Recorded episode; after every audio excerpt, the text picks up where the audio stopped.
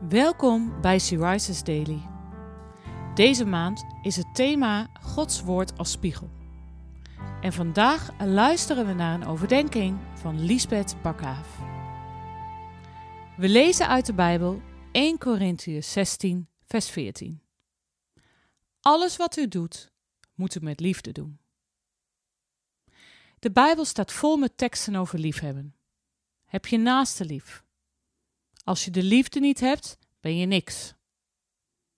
Als we liefde hebben voor elkaar, zal men weten dat we volgelingen van Jezus zijn. Helaas staan christenen niet overal bekend als de meest liefhebbende mensen. Veel mensen voelen zich veroordeeld of afgewezen door de kerk. Hoe komt dat toch?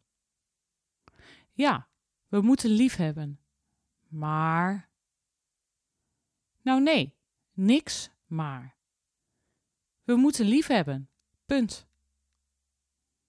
Maar hoe dan?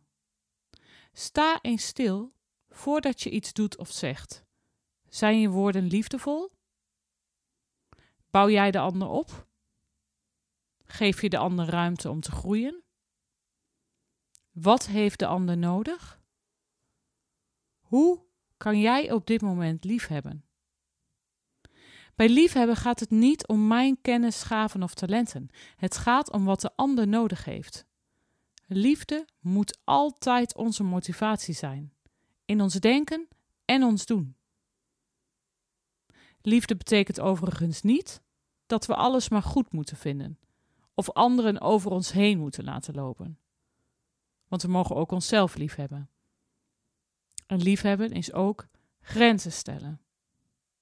De grootste uitdaging is natuurlijk om lief te hebben als een ander vervelend doet. Vraag God dan om hulp. Heer, hoe kan ik nu lief hebben? Hoe kan jij je collega's, je klasgenoten, je gezin vandaag lief hebben?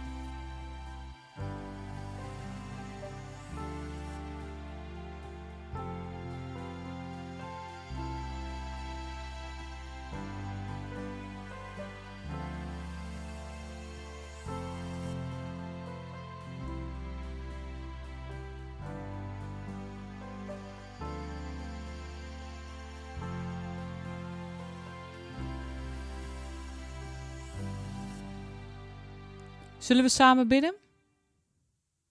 Vader, ik heb uw hulp hierin nodig. Ik vind het zo moeilijk om anderen lief te hebben die mij eerder pijn hebben gedaan. Ik wil nu de namen noemen van de mensen die ik hierbij in gedachten krijg. Wilt u mij liefde voor ze geven? Amen. Je luisterde naar een podcast van Sea Rises. She Rises is een platform dat vrouwen wil bemoedigen en inspireren in hun relatie met God.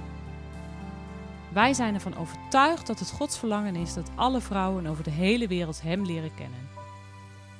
Kijk op www.she-rises.nl voor meer informatie.